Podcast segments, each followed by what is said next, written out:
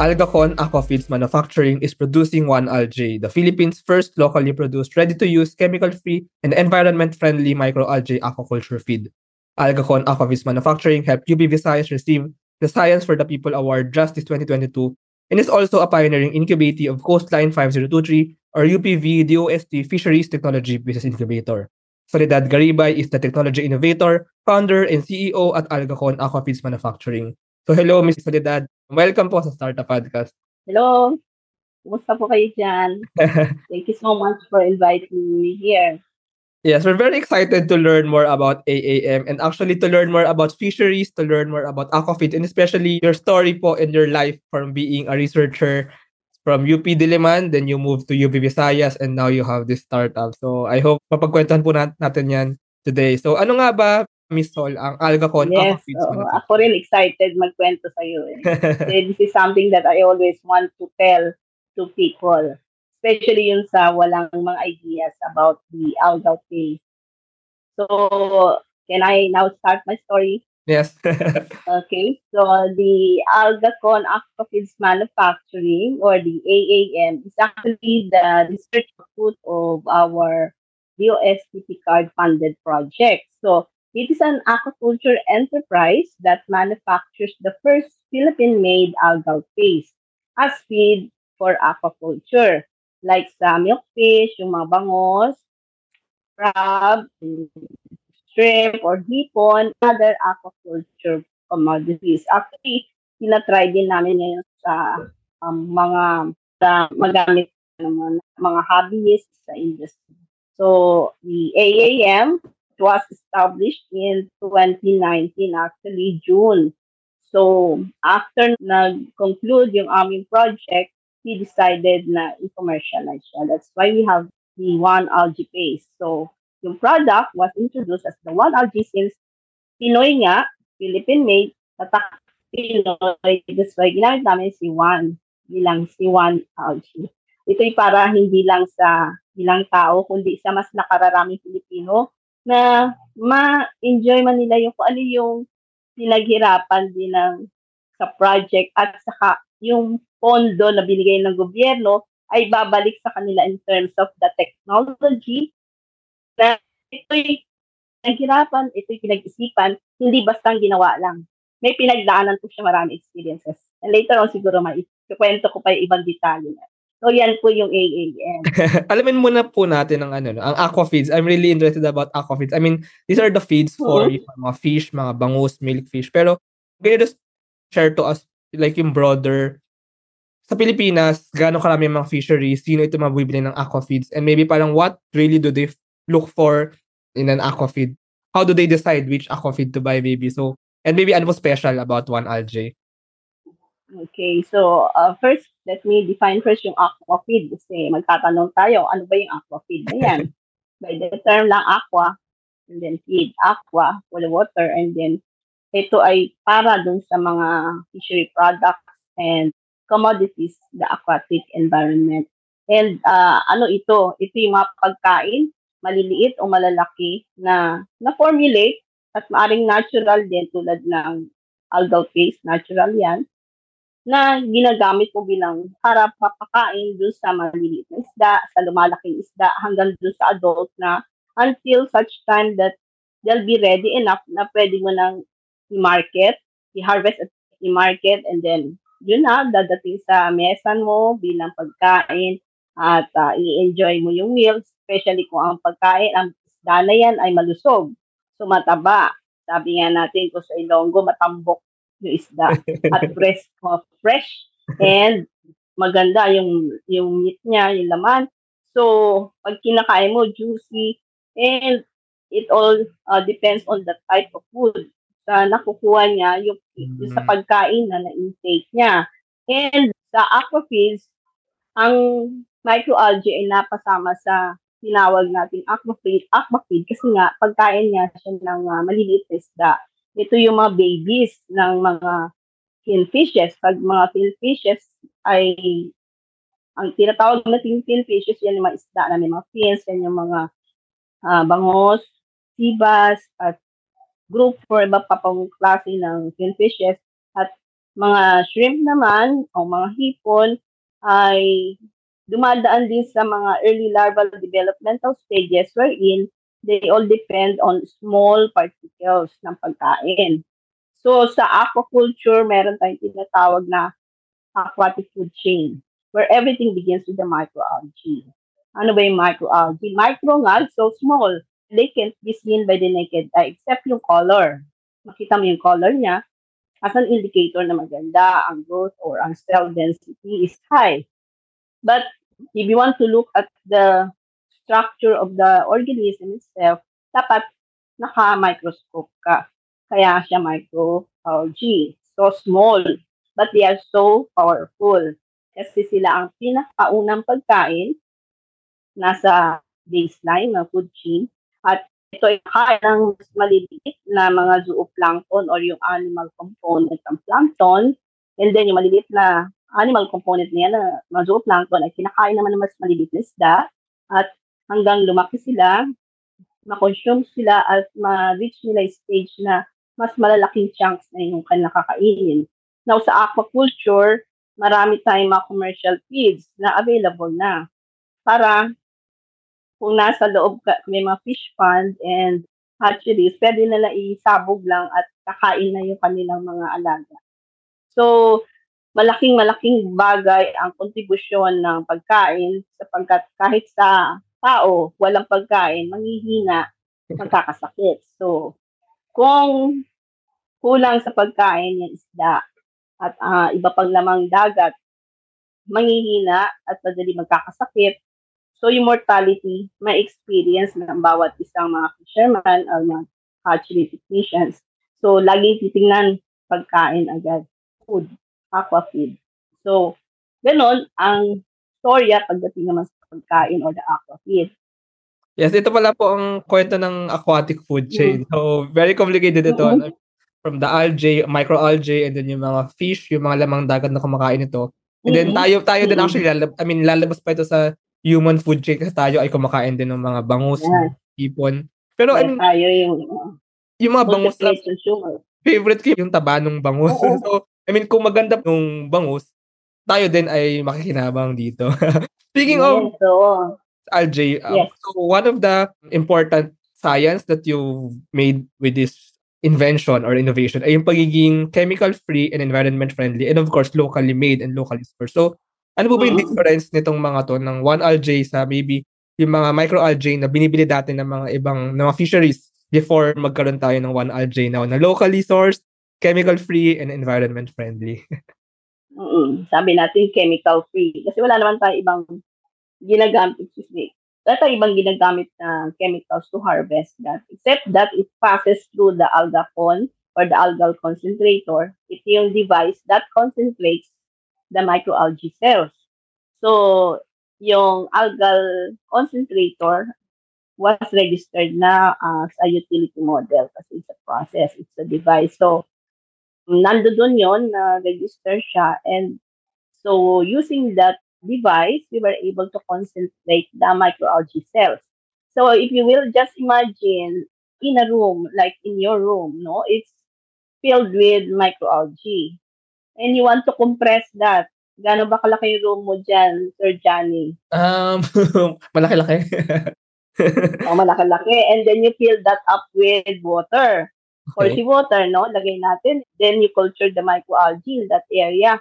How will you compress that? Paano mo ibibigay ito ngayon doon sa ibang, ano, no? Sa mga hatcheries na dadalhin mo ba yan? Ilalagay mo ba sa malalaking plastic, sa malalaking tub para mai-transfer sa kanila? They will all begin with the small culture. So, ang kagandahan sa algal paste, na-compress na siya. Uh, And with that, kinompress siya ng algal concentrator. Na wala naman kami ginamit na chemical with that.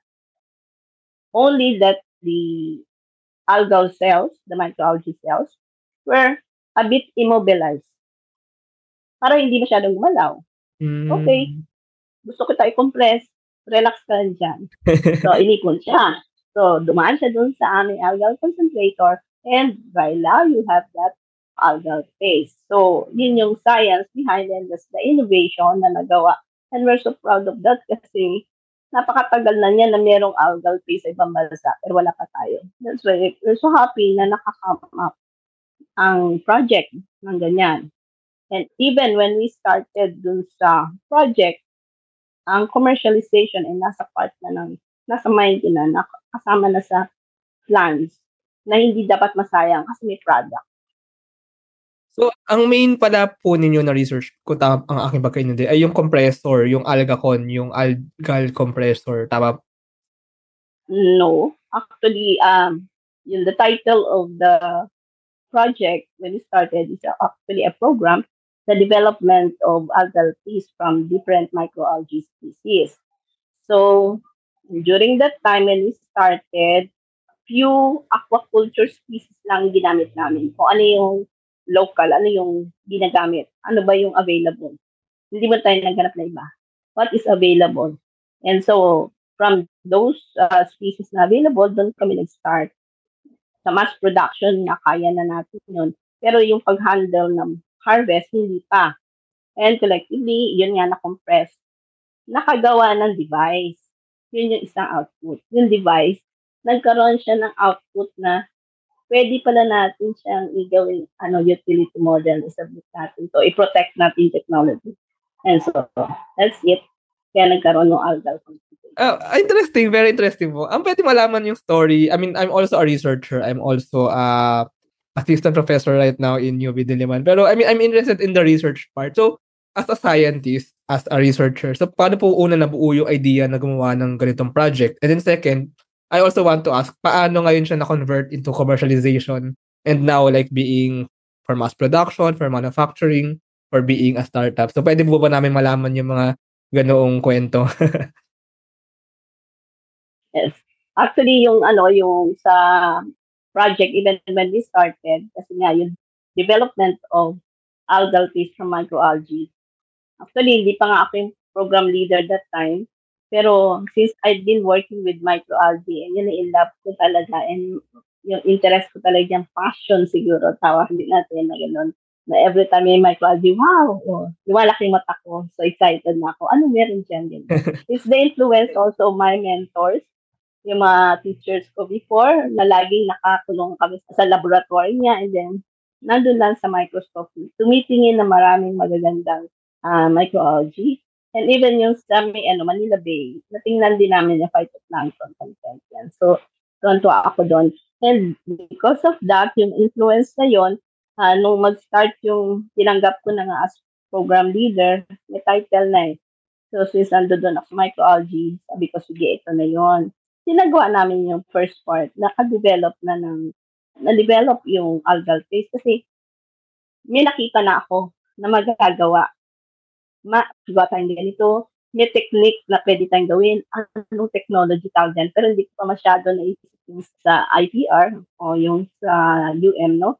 So, with the help of our PTBDO officers and uh, it's also that time, eh, hand in hand, ni isa-isa na namin. Titingnan namin ni Pigriti, paano pa natin mapapaganda to?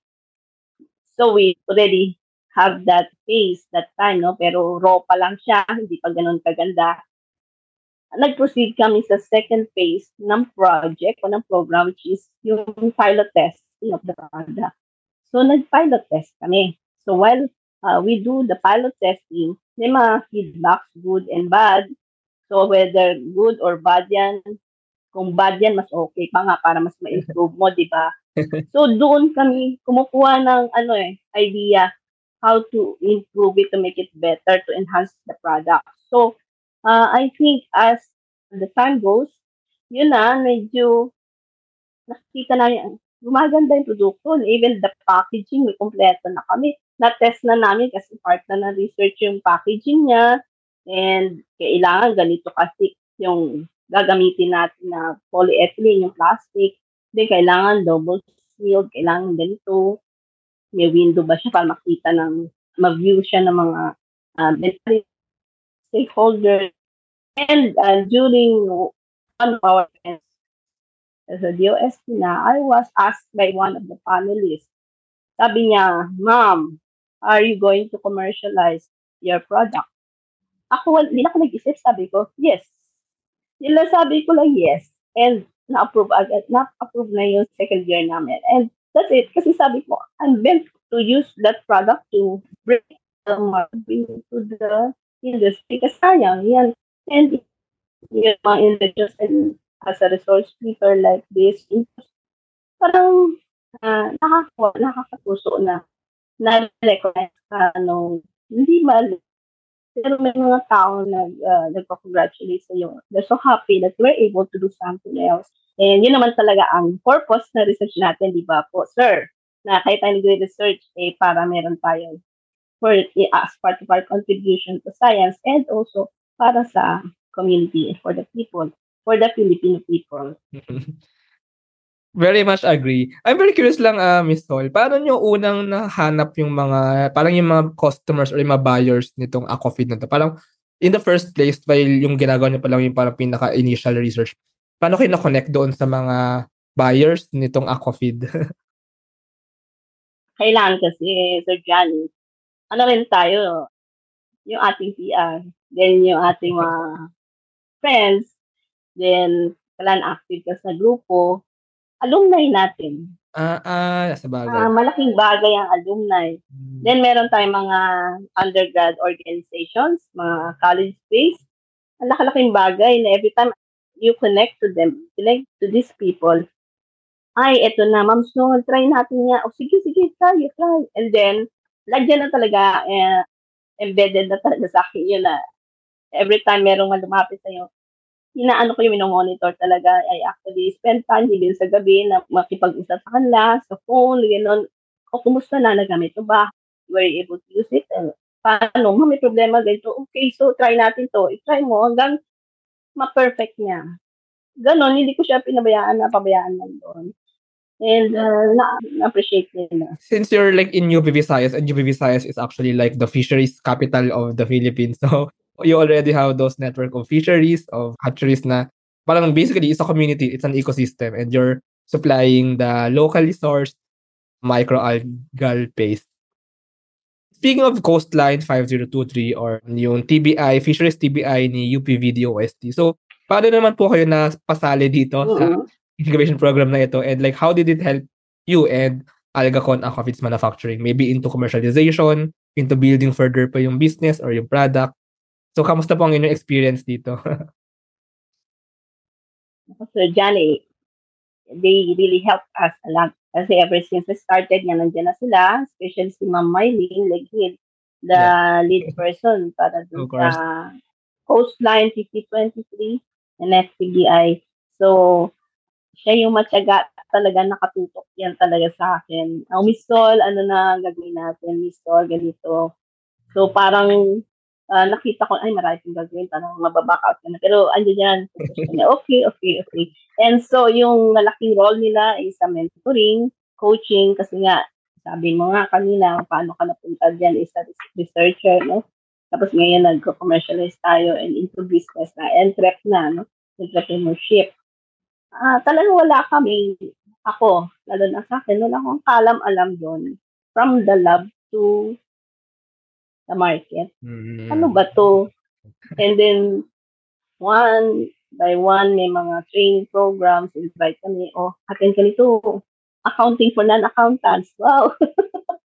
so, nakakatuwa kasi when I attended those uh, trainings, sabi ko, ay, maganda nga, no? Hindi lang pala pala yung numbers. Kasi ma-realize mo na bawat galaw mo, since nandun ka sa business na yung pinag-usapan, then you should think about ito, hindi lang revenue, it's also relationship with people.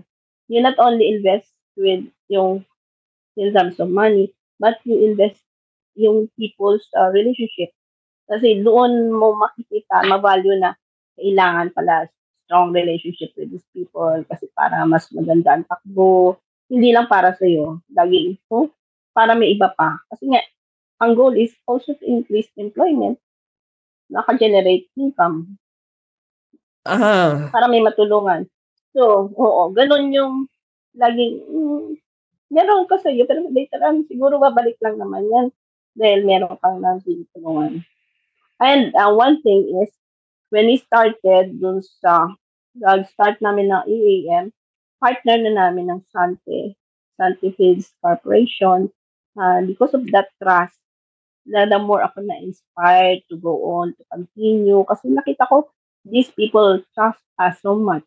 So, dapat hindi masayang yung trust yun. Makita nila na, ay, na-value naman yan pala yung tulong namin. Ganon. So, ibinabalik ko lang naman na kung ano tinulong nila later on. Speaking of this, ano I really like that thought na it's also a food chain of love and support and helping each other. so it's like the community chain of support, not just in the business sense, pero like in the overall sense ng Mm. community. Speaking of this employment and production, Algacon Aquafeeds Manufacturing, nakakuha po kayo ng funding recently from the OST for upscaling ang production ng 1RJ. So, ano pong plano nyo dito? I mean, Oh. are you hiring more employees for production? And what's your plan to mass manufacture 1RJ? And also, can we know, pa- ano po ba yung production steps na Mm. pinagdadaanan talaga nitong product? Okay, so uh, before na nagkaroon ng startup grant, no, yung startup grant, we applied for that almost two years din yung ta- tumakbo yung mga proseso niyan eh. Until finally, we were granted nitong March 2022. So, we were given 2.7 million, no? And yun, pumunta sa operations.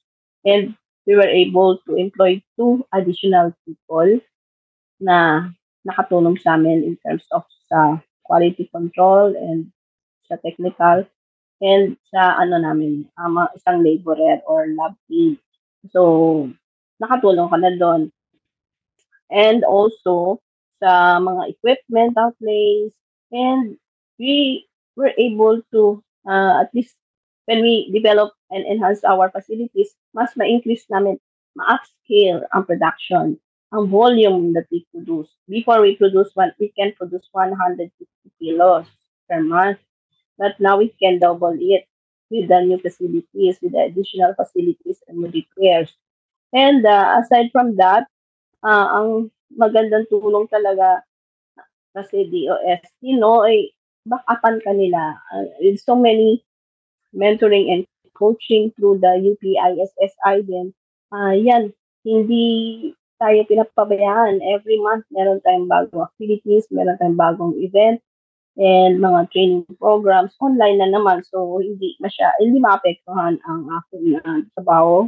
My main function as a researcher kay continues. Kasi nga, hindi mo naman kailangan magbabad sa trabaho. May tao na dun eh. Meron ng Ah, well-trained personnel. So sila na lang, uh, all you have to do is to check to call what happened. So, kung may problema, then that's the time we, we had, uh, we have, uh, we call a meeting to address the problem, um, mitigation or damage control, whatever. So, kailangan lang, from time to time, you check and monitor. So, with the startup grant, I am more confident that we can be independent. Actually, mag-graduate na rin kami as EPDP ng um, FTVI. So, once we graduate, meaning we should be ready to be on our own, independent na. And with that, it means na part of our plan would be we should also develop our own structure, our own facilities, and by then we should be able to sustain the operations without depending on other sources. But of course, there are still some windows na pwede naman natin applyan. Well, right now, I can say na maliit pa rin naman ang AAN, hindi pa naman to, um, nasa small scale pa rin siya. So, hindi pa naman siya ganun kalaki, kagande. But then, malaki ang potential. That's why pinipresent natin sa mga gatherings and soon we will have this roundtable discussion, RTD, with the PCCI, Philippine Chambers of Commerce, sa Taguig by the end of this month. So magpa-present kami doon with our technology and with the to find investors also and to meet people, those who are interested with the technology. And right now, ang focus namin is on the marketing aspect.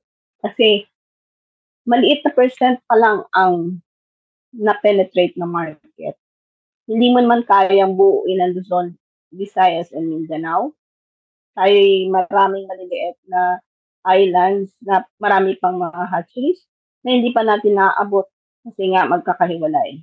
Eh, how much more kung lahat yan maabot mo na. Kulang yan.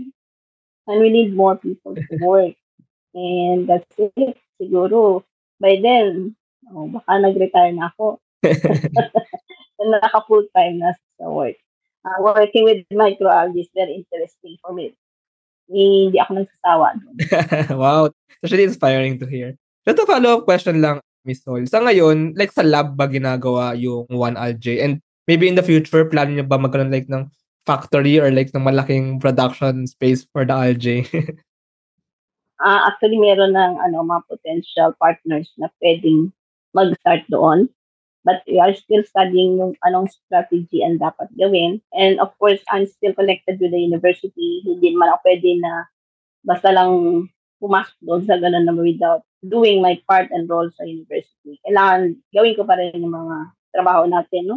So, it's just a part of me na nando doon kasi kailangan.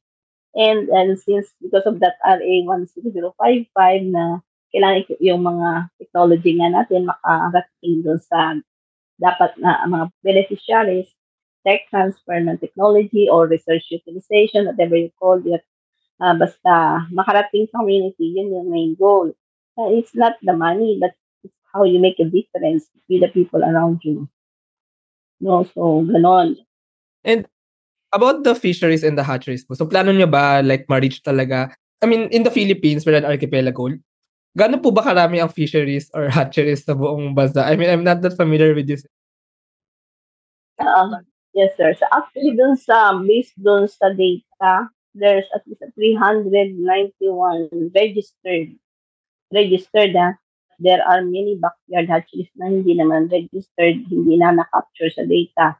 And I'm sure meron pang mga iba na hindi mga malalayan lugar, remote areas, baka hindi pa na-include dun sa mga data na yan. Uh, there's so many. There's a 391 mo, 10% mo lang mga mag-full time na yung utilization, ay kukulangin ka na. Mm. And then, oo, yung kasing product can serve also as a raw material for other uses. Ah. Madami kasi application. Microalgae is very ano. And also, napag-usapan po natin before the, ano na, before the actual recording. Pag, since local, yes, one algae lang ang local produced microalgae. So, mas mura ito at mas mabilis mapoprocure ng mga fisheries kaysa pag bumili ka abroad. Tama po ba ito? Tama ba? yes, yes. Oo. Kasi yun na nga, yung permits, yung uh, shipment fee, storage fee mo sa pagdating sa Pilipinas, hindi mo kaagad makuha yan eh. Ma, it will take about mga ilang days pa, no? Antayin mo pa. So, you have to pay for the storage fee. So, uh, nowadays, I don't know kung may mga bago na sa mga protocols natin. But then, at the moment, we focus on improving our product. Always sa quality lang kami, the product quality, doon lang kami nag-focus. And we really want that product to increase also the species na hawak namin. Right now, we have five species. And we're planning to add more para mas maraming reach. Hindi lang ilang species ilang commodities ang makayang makater, kundi mas marami parang mas marami available sa kanila. And uh, those that will really compete with other products from abroad or from other places. So, for those who are interested, mas mabuti siguro din po, we will later give you the contact number din para uh, you can call us kung gusto magkwento-kwentuhan. Uh, okay yun sa akin just to end this conversation, ano, Miss Sol, I really like what you're saying kanina na parang you're really doing this for people. You're really doing this to help fisheries and eventually tayo mga Pilipino, mas pag healthy ang ating mga lamang dagat, healthy din ang ating mga kalusugan. So, I really love mm-hmm. your passion, not just for science, for microalgae, but also for helping the Filipino people. In fact, Algacon Aquafits Manufacturing helped UP Visayas received the Science for the People Award last year. So, yeah. how does it feel po to achieve, to get this award? Actually, that time, yes, last time that was awarded to us, June 13, no, 2022, hmm. uh, we were not told.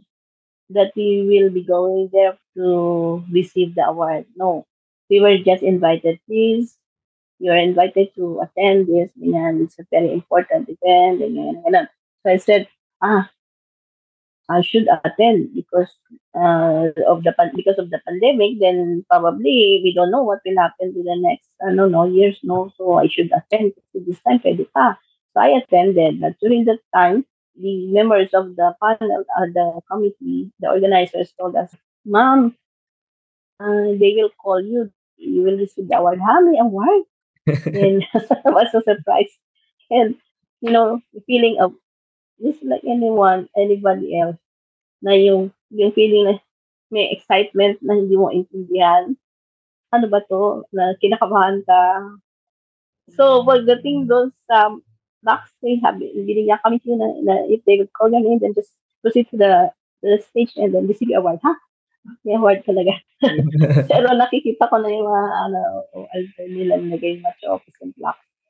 So when my name was called on stage to receive the Science for the People Award for the technology. And I feel parang, ay, parang famas ah.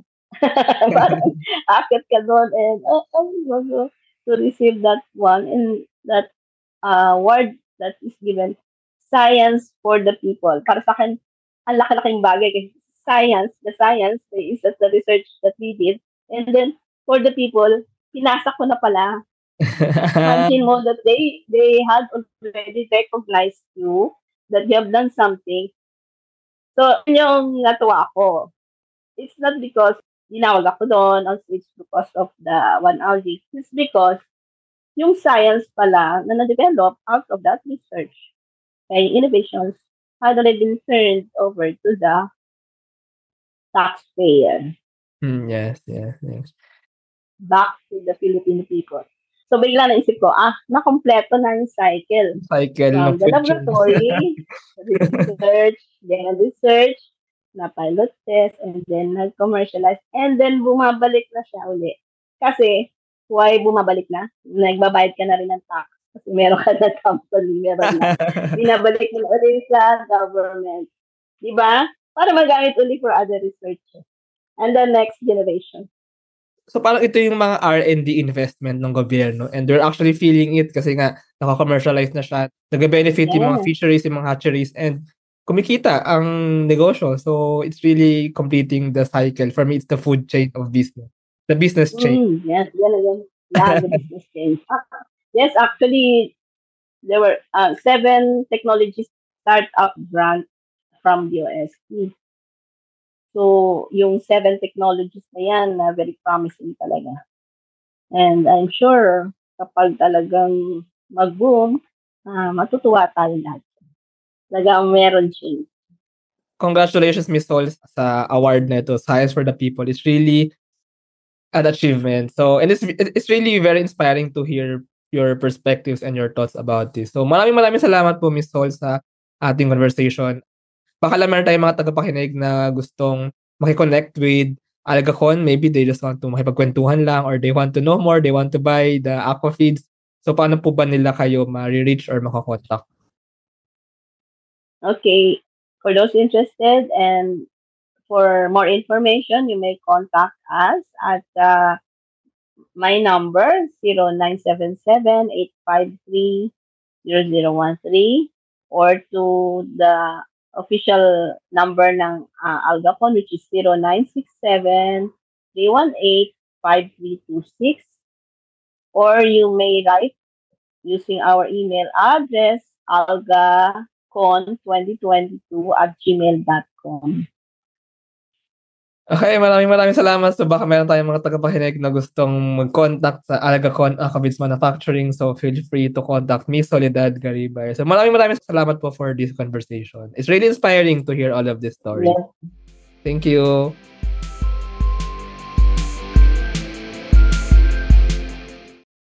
Thank you very much to our 30 patrons. This episode is super powered by TechShake, Asia's most active Philippine-based startup ecosystem builder creating bridges with investors, corporations, and governments. One CFO, the tech-enabled CFO, bookkeeping, and tax services for startups and SMEs. Pinoy IP Works, capture your startup's value proposition through patent and trademark protection. Pocketworks, the leading enabler and only Internet of Things social enterprise in the Philippines. Looking for buy and sell online with Sigurado sellers. NutriCoach, the all-in-one productivity tool for dietitians and nutritionists. Benjoy's Food Products, the home of premium bacon and tapa, and tocino. And D-Buzz, microblogging app powered by the Hive blockchain promoting freedom of speech and content ownership. This episode is powered by AltSwitch, ePlayment, Twala, and Hive Energy PH. AskLex PH Academy is our official e-learning partner. The certifications on Lean Six Sigma, project management, data science, and many more. Support the podcast through the links in the description.